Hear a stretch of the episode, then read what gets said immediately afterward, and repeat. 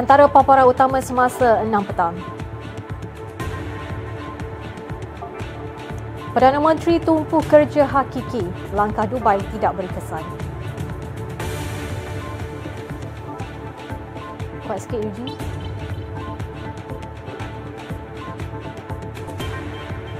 Tingkat kecekapan elak ketirisan menerusi padu.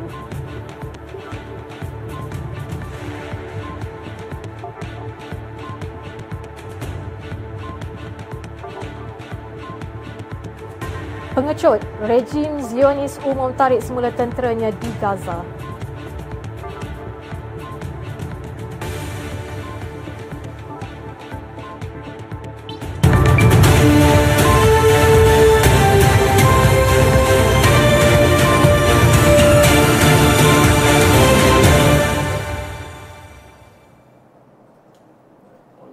Assalamualaikum dan salam sejahtera. Selaras dengan pendekatan transformasi digital negara, pangkalan data utama padu diperkenalkan.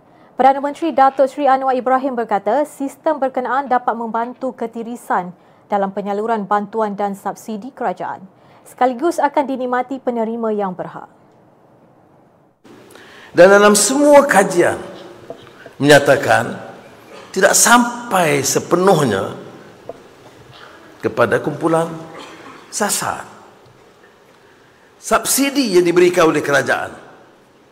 Diperkirakan dengan nilai ringgit. Sekarang itu mencecah hampir 80 bilion ringgit. Dan tidak mungkin Malaysia bertahan mengurus kewangan belanjawan negara kalau hal-hal ini tidak dapat diperbaiki. Kita bangunkan ini sistem negara yang lebih canggih yang mampu bersaing. Dia memerlukan suatu tekad yang baru. Dan jangan tolak ansur. Kerana tanpa padu terlalu banyak ketirisan. Tanpa padu pelaksanaan berkesan terlalu banyak kebocoran dan penipuan. Kalau tidak tidak ada sebab mengapa masih ada kelompok yang dianggap miskin dalam negara kita.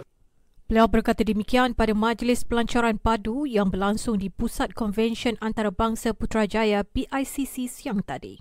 Hadir sama Timbalan Perdana Menteri Datuk Seri Dr. Ahmad Zahid Hamidi dan Menteri Ekonomi Rafizi Ramli. Sementara itu, Perdana Menteri turut berpendapat sistem padu dapat meningkatkan kecekapan pengurusan memudahkan pengumpulan, penyimpanan dan pengurusan data daripada pelbagai sumber. Padu ujarnya merupakan sistem baharu yang mengandungi profil individu dan isi rumah meliputi warga negara dan pemaustautin tetap di Malaysia. Dilengkapi pangkalan data sosioekonomi negara yang bersepadu dengan gabungan data daripada jabatan dan agensi kerajaan, Padu juga dapat memberi gambaran seadilnya mengenai kedudukan sosioekonomi setiap isi rumah rakyat Malaysia. Warga negara Malaysia berumur 18 tahun ke atas perlu mendaftar dan membuat semakan data di portal Padu sebelum mengemas kini serta mengesahkan 39 maklumat diri yang diperlukan. Dalam perkembangan berasingan, Datuk Seri Anwar menyifatkan langkah Dubai tidak memberi kesan kepada pentadbirannya. Sebaliknya, menurut beliau, tumpuan kerajaan pimpinannya adalah soal kerja dalam membangunkan negara dan menjaga rakyat. Ya, saya baca dalam media sosial Dubai, tapi bagi saya, kita tumpu soal kerja. Nah, itu kerja mereka, bagi saya tak, tak mengesankan. Dan yang penting, kita dah mula. 2 hari Januari dah mula lancarkan satu uh, program penting bagi rakyat. Beliau berkata demikian kepada pemberita selepas melancarkan majlis pelancaran padu siang tadi. Sabtu lalu, Ketua Pengarah Komunikasi Komuniti, Jabatan Komunikasi Komuniti JECOM, Dato' Ismail Yusof dilaporkan mendakwa langkah Dubai timbul sewaktu percutian pemimpin pembangkang termasuk dari pihak kerajaan di Ibu Kota Emirat Arab Bersatu UAE baru-baru ini. Pegawai Penyiasat Suruhanjaya Pencegahan Rasuah Malaysia SPRM memberitahu Mahkamah Tinggi hari ini Datuk Seri Najib Tun Razak menerima wang sebanyak 681 juta dolar Amerika yang disyaki wang rasuah untuk membeli undi semasa penyediaan menghadapi pilihan raya umum ke-13. Saksi pendakwaan ke-49 Nur Aida Arifin berkata wang yang diterima itu dimasukkan ke akaun pribadi Datuk Seri Najib daripada syarikat pelaburan melalui sebuah bank yang mana wang tersebut dimasukkan ke akaun um, private banking M Bank Berhad Najib sekitar tahun 2013. Tenor Finance Corporation adalah syarikat milik Eric Tan iaitu sekutu ahli perniagaan dalam buruan Low Tech Joe atau Jolo. Nur Aida yang bertugas di bahagian pencegahan pengubahan wang haram, Ibu Pejabat SPRM Putrajaya berkata, aduan mengenai kemasukan wang itu diterima pada 4 Mei 2015 dan siasatan dijalankan mengikut Seksyen 16 Akta SPRM 2009. Isi kandungan aduan tersebut antara lain menyatakan Datuk Seri Najib sebagai pengurusi Lembaga Penasihat 1MDB dan Menteri Keuangan telah menerima suapan melalui dana awam pelaburan 1MDB berjumlah 3.2 bilion ringgit untuk kepentingan pribadi beliau. Orang ramai boleh memperbaharui cukai jalan kenderaan dan lesen memandu menerusi aplikasi MyJPJ mulai bulan ini. Menteri Pengangkutan Anthony Lok Siu Fok berkata pertambahan fungsi baharu berkenaan akan memudahkan orang awam untuk memperbaharui lesen secara digital selain menjimatkan masa dan kos. Uh, sebelum ini kita punya aplikasi MyJPJ hanya paparkan uh, road tax ataupun lesen secara digital. Sekarang ini mulai 1 Februari aplikasi ini juga boleh renew secara online. Maksudnya tak payah datang kaunter JBJ, mereka boleh terus menggunakan apps itu untuk renew. Uh, melalui credit card baik ataupun uh, uh, uh, bank transfer baik. Itu boleh diperbaharui uh, melalui talian, atas talian.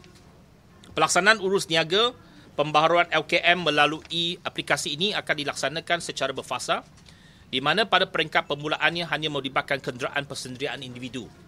Untuk menggalakkan penggunaan e-LMM, mereka yang memilih lesen memandu Malaysia digital ELMM semasa pembaharuan akan menikmati rebate sebanyak RM5.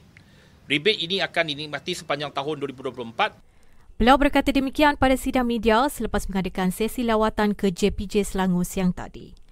Tambahnya, inisiatif terpakai untuk mereka yang memilih ELMM semasa pembaharuan sama ada melalui kaunter JPJ, portal MySikap, aplikasi MyJPJ atau rakan niaga JPJ iaitu Pejabat Pos Malaysia dan MyEG Services Berhad. Katanya inisiatif itu hanya untuk warga tempatan sahaja dan tidak terpakai kepada warga negara asing atau mana-mana pemegang PAS, permit jangka masa panjang, kad pengenalan pemaustatin sementara serta kad pengenalan pemaustatin tetap. Dalam pada itu, Anthony berkata berdasarkan dapatan kajian dan analisa statistik sepanjang 2023, JPJ mendapati bilangan pemandu dan pemilik yang memilih digitalisasi semakin meningkat dengan 7.5 juta pengguna.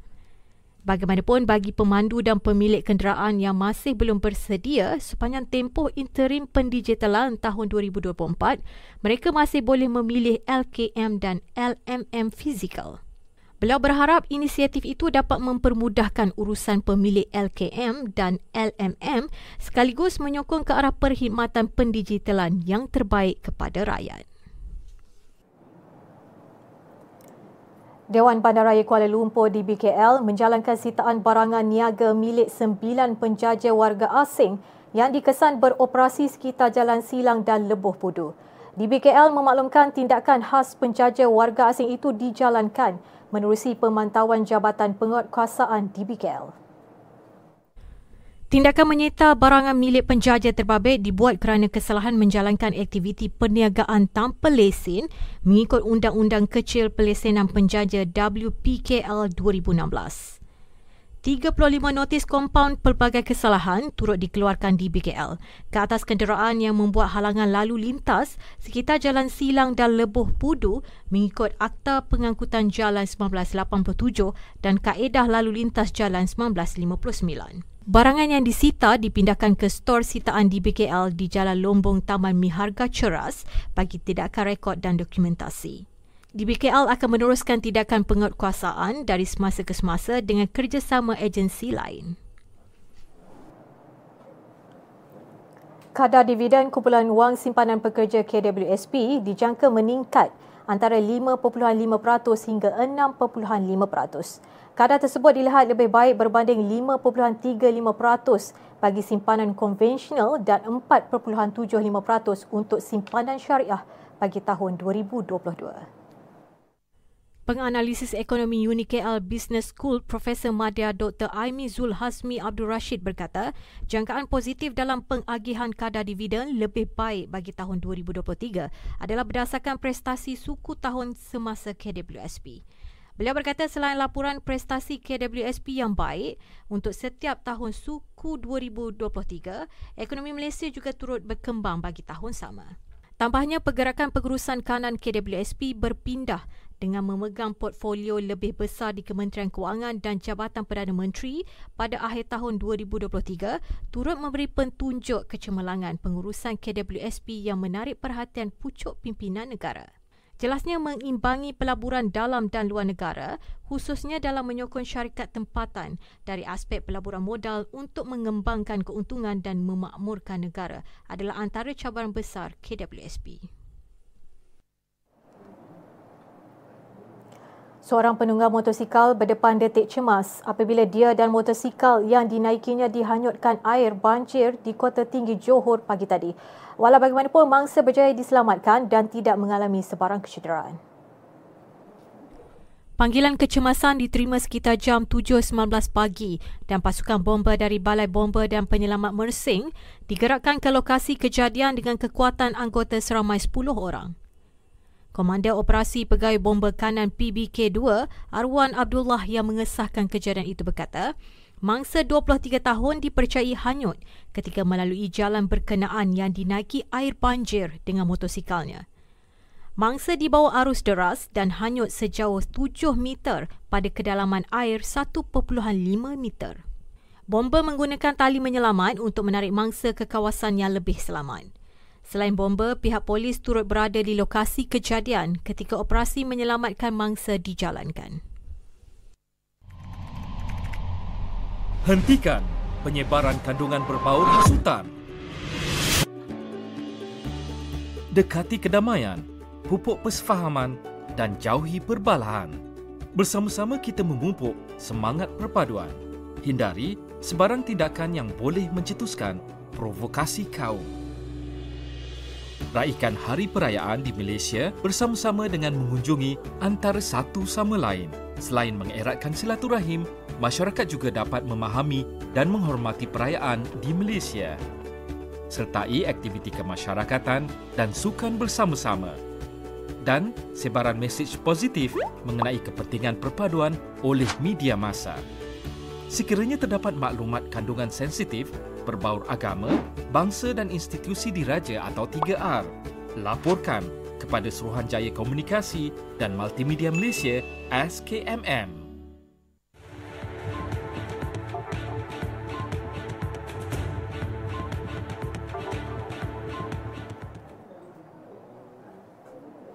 Bertemu kembali. Seorang lelaki orang asli berusia 50 tahun ditemui rentung dalam kejadian kebakaran sebuah kereta di Batu 23 Jalan Pahang di Perak. Mayat mangsa ditemui di bahagian tempat duduk belakang kereta itu. Menurut Sabarot Z, pihaknya menerima panggilan kecemasan pada jam 10.04 malam semalam sebelum anggota dari Balai Bomba dan Penyelamat Tapah bergegas ke lokasi kejadian. Katanya seorang lelaki orang asli ditemukan rentung dalam sebuah kereta yang diparkir di kawasan berkenaan yang musnah dan terbakar 50%. Mengulas lanjut, Sabarot Z berkata kebakaran tersebut bagaimanapun telah padam terlebih dahulu oleh orang awam sebelum bomba tiba. Seorang pemandu lori didakwa di Mahkamah Session Ipoh hari ini atas empat pertuduhan melakukan aman seksual terhadap anak perempuan kandungnya yang berusia 16 tahun antara 2021 dan 2022. Tertuduh yang berusia 53 tahun itu bagaimanapun mengaku tidak bersalah selepas pertuduhan terhadapnya dibacakan di hadapan Hakim Ainul Syahrin Muhammad. Menurut pertuduhan, bapa kepada tiga anak itu didakwa melakukan ambang seksual bagi maksud seksual terhadap mangsa yang juga anak bongsunya. Dua daripada perbuatan itu didakwa dilakukan di sebuah rumah di Taman Cemur Perdana Ipoh kira-kira jam 9.30 malam pada jam 2 pagi hujung tahun 2021. Sementara itu, satu perbuatan didakwa dilakukan di rancangan perumahan awam 2 Hulu Kinta kira-kira jam 6 pagi 7 Oktober 2022. Manakala satu lagi di kampung tersusun Tasik Bercham lebih kurang jam 9.30 malam hujung tahun 2022. Kesemua pertuduhan dilakukan di bawah Seksyen 14, Kurungan A Akta Kesalahan-Kesalahan Seksual Terhadap Kanak-Kanak 2017, Akta 792 yang memperuntukkan hukuman penjara maksimum 20 tahun serta sebat dan hendaklah diletakkan di bawah pengawasan polis antara 1 hingga 3 tahun seperti mana di bawah Seksyen 295 Kurungan 1A Kanun Prosedur Jenayah. Mahkamah membenarkan tertuduh diikat jamin RM7,000 untuk kesemua empat pertuduhan dan seorang penjamin. Mahkamah turut menetapkan 2 Februari depan sebagai tarikh sebutan semula kes. Polis sedang mengesan seorang wanita warga tempatan bagi membantu siasatan kes penipuan dalam urusan catering sebuah majlis perkahwinan. Kejadian berkenaan dilaporkan berlaku di Jempol Negeri Sembilan pada 24 Disember lalu dan mendapat perhatian orang ramai selepas tular. Ketua Polis Daerah Jempol Ho Chang Hu berkata, wanita berkenaan dikenali sebagai Fauziah Abdul Hamid berusia 40 tahun dan alamat terakhirnya di Taman Alam Budiman Shah Alam Selangor.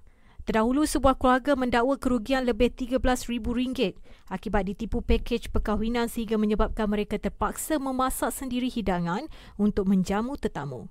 Video dikongsikan menerusi TikTok Najmuddin Syukur iaitu abang kepada pengantin. Kes disiasat mengikut Seksyen 420 Kanun Keseksaan kerana menipu. Orang ramai yang mempunyai maklumat mengenai wanita berkenaan boleh menghubungi Sarjan Nur Hisham Zulkifli di talian tertera.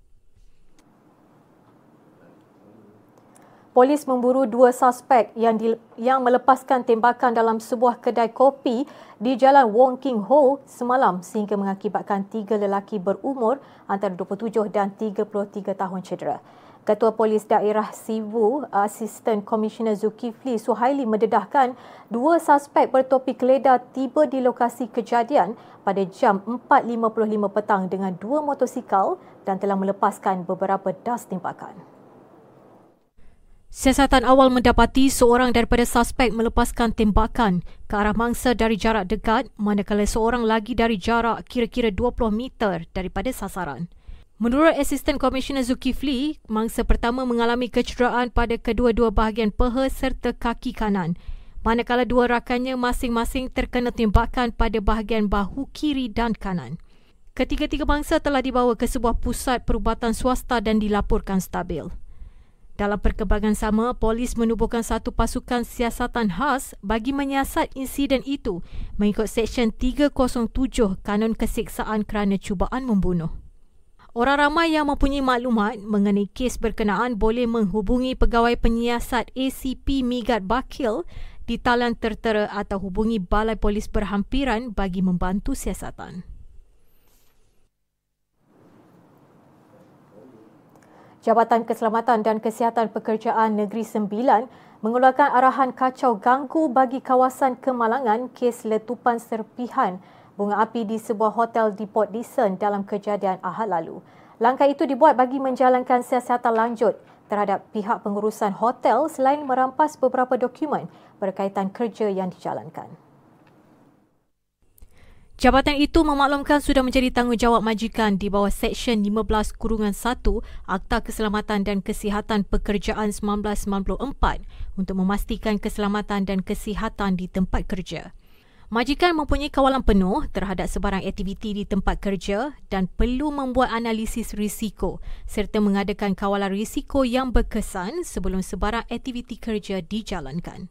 Semalam media melaporkan seorang lelaki tempatan berusia 40 tahun maut akibat kecederaan parah di muka dan badan selepas terkena serpihan bunga api yang meletup di bahagian bumbung bangunan tempat letak kenderaan di sebuah hotel.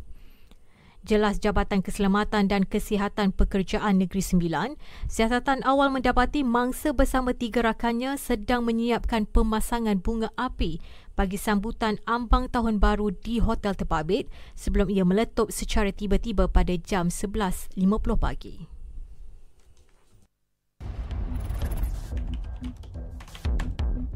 Ini beli buat duit ni. kaya, kaya. Nanti aku bagi link. Kau download je.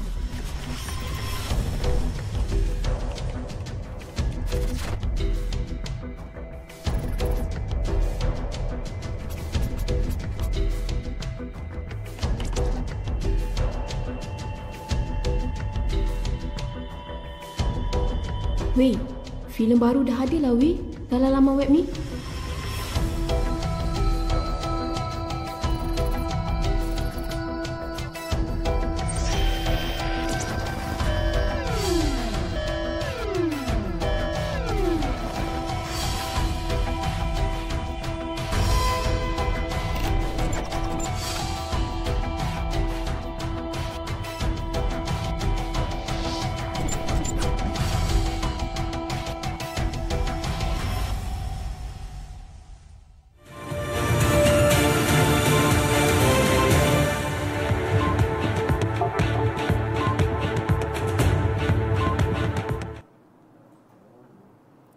Kita ke perkembangan tempatan.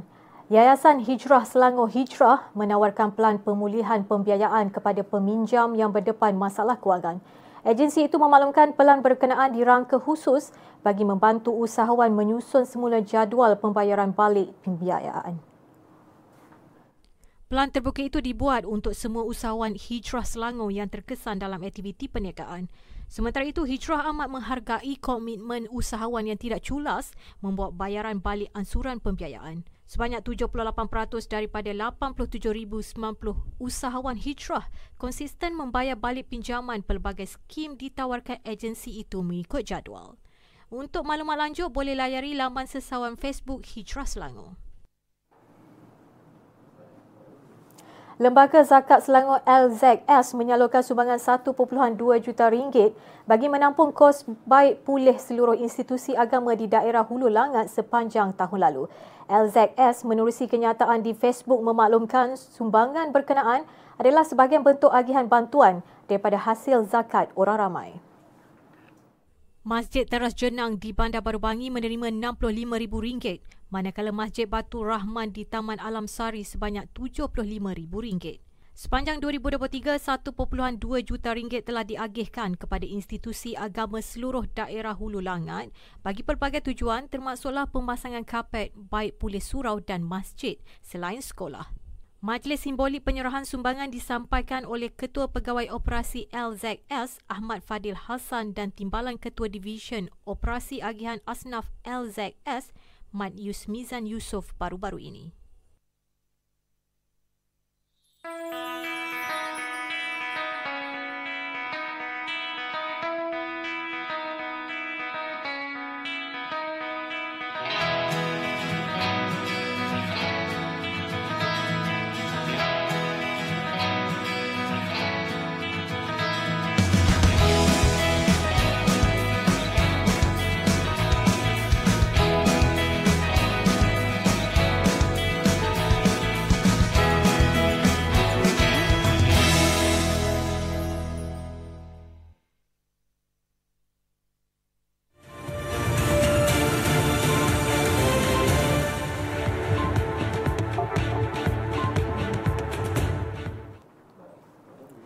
Bersua kembali.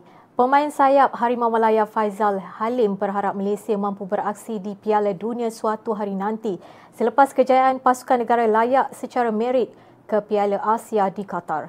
Beliau yang dikenali sebagai Mikey mengakui impian berkenaan tidak mustahil dan kejutan boleh berlaku di masa hadapan. Bintang Selangor FC itu berkata pasukan negara di bawah kendalian Kim Pan Kun ketika ini sedang meningkat secara perlahan-lahan dan jika momentum itu dapat dikekalkan, ia tidak mustahil kejutan boleh dilakar. Skuad Harimau Malaya kini berada di Qatar bagi saingan Piala Asia 2023. Semalam hari pertama sesi latihan skuad kendalian panggung berlangsung di Universiti Qatar yang turut disaksikan oleh Presiden FAM Datuk Hamidin Muhammad Amin. Saingan Piala Asia 2023 akan berlangsung dari 12 Januari hingga 10 Februari depan. Malaysia yang berada dalam kumpulan E akan bertemu Jordan pada 15 Januari, Bahrain 20 Januari dan Republik Korea 25 Januari ini.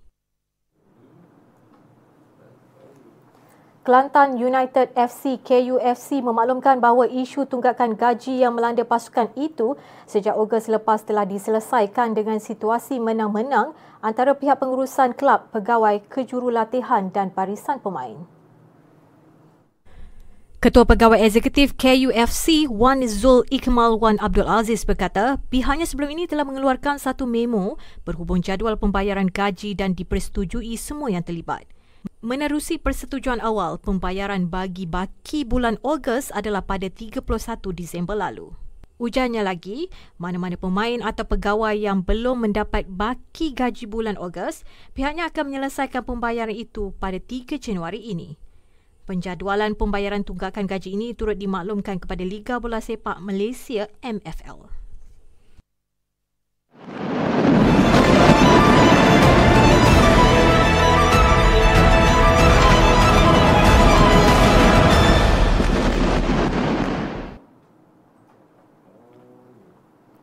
Perkembangan antarabangsa.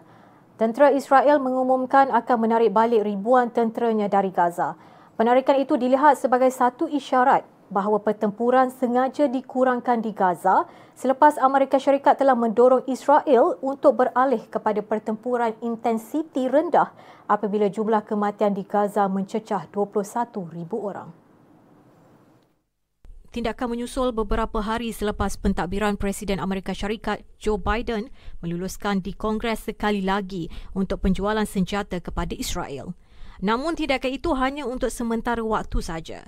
Seperti yang dinyatakan jurucakap tentera Israel Daniel Higari dalam satu kenyataan, tentera mereka ditarik keluar dari Gaza bagi membuat ujian dan prosedur latihan. Dua brigade akan dihantar pulang, manakala tiga lagi akan dihantar menjalani latihan. Satu lagi laporan mendedahkan tindakan penarikan balik tentera adalah disebabkan kegawatan ekonomi yang melanda Israel susulan peningkatan aktiviti ketenteraan secara haram di Gaza. Langkah itu dijangka dapat meringankan beban ekonomi dengan ketara dan membolehkan mereka mengumpul kekuatan untuk aktiviti akan datang pada tahun yang baru. Sebagian tentera dikembalikan kepada pasukan sipanan dalam kehidupan awam untuk membantu ekonomi kerana perang seolah-olah akan berlanjutan untuk tempoh yang panjang.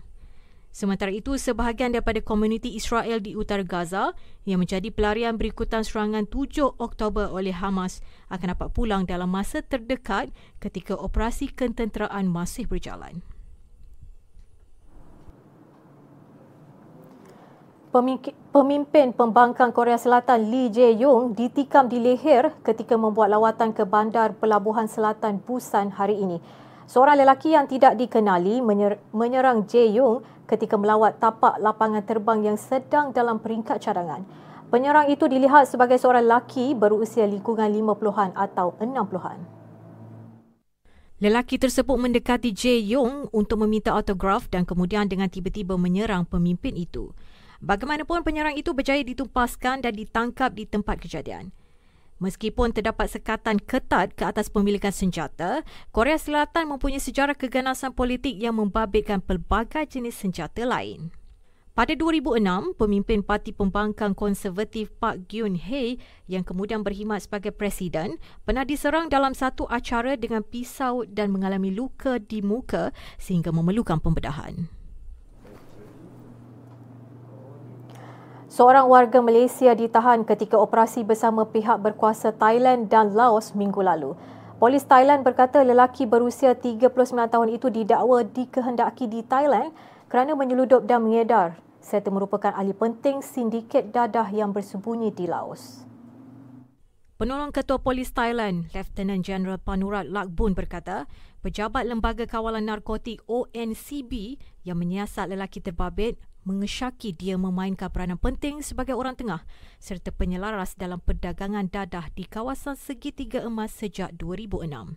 Suspek juga didapati bekerjasama dengan rangkaian dadah di seluruh Thailand, Malaysia, China, Singapura dan Laos. Thailand dijadikan sebagai lokasi pengubahan wang haram serta tempat transit bagi penyeludupan dadah termasuk ke negara ketiga seperti Malaysia, Taiwan dan Australia.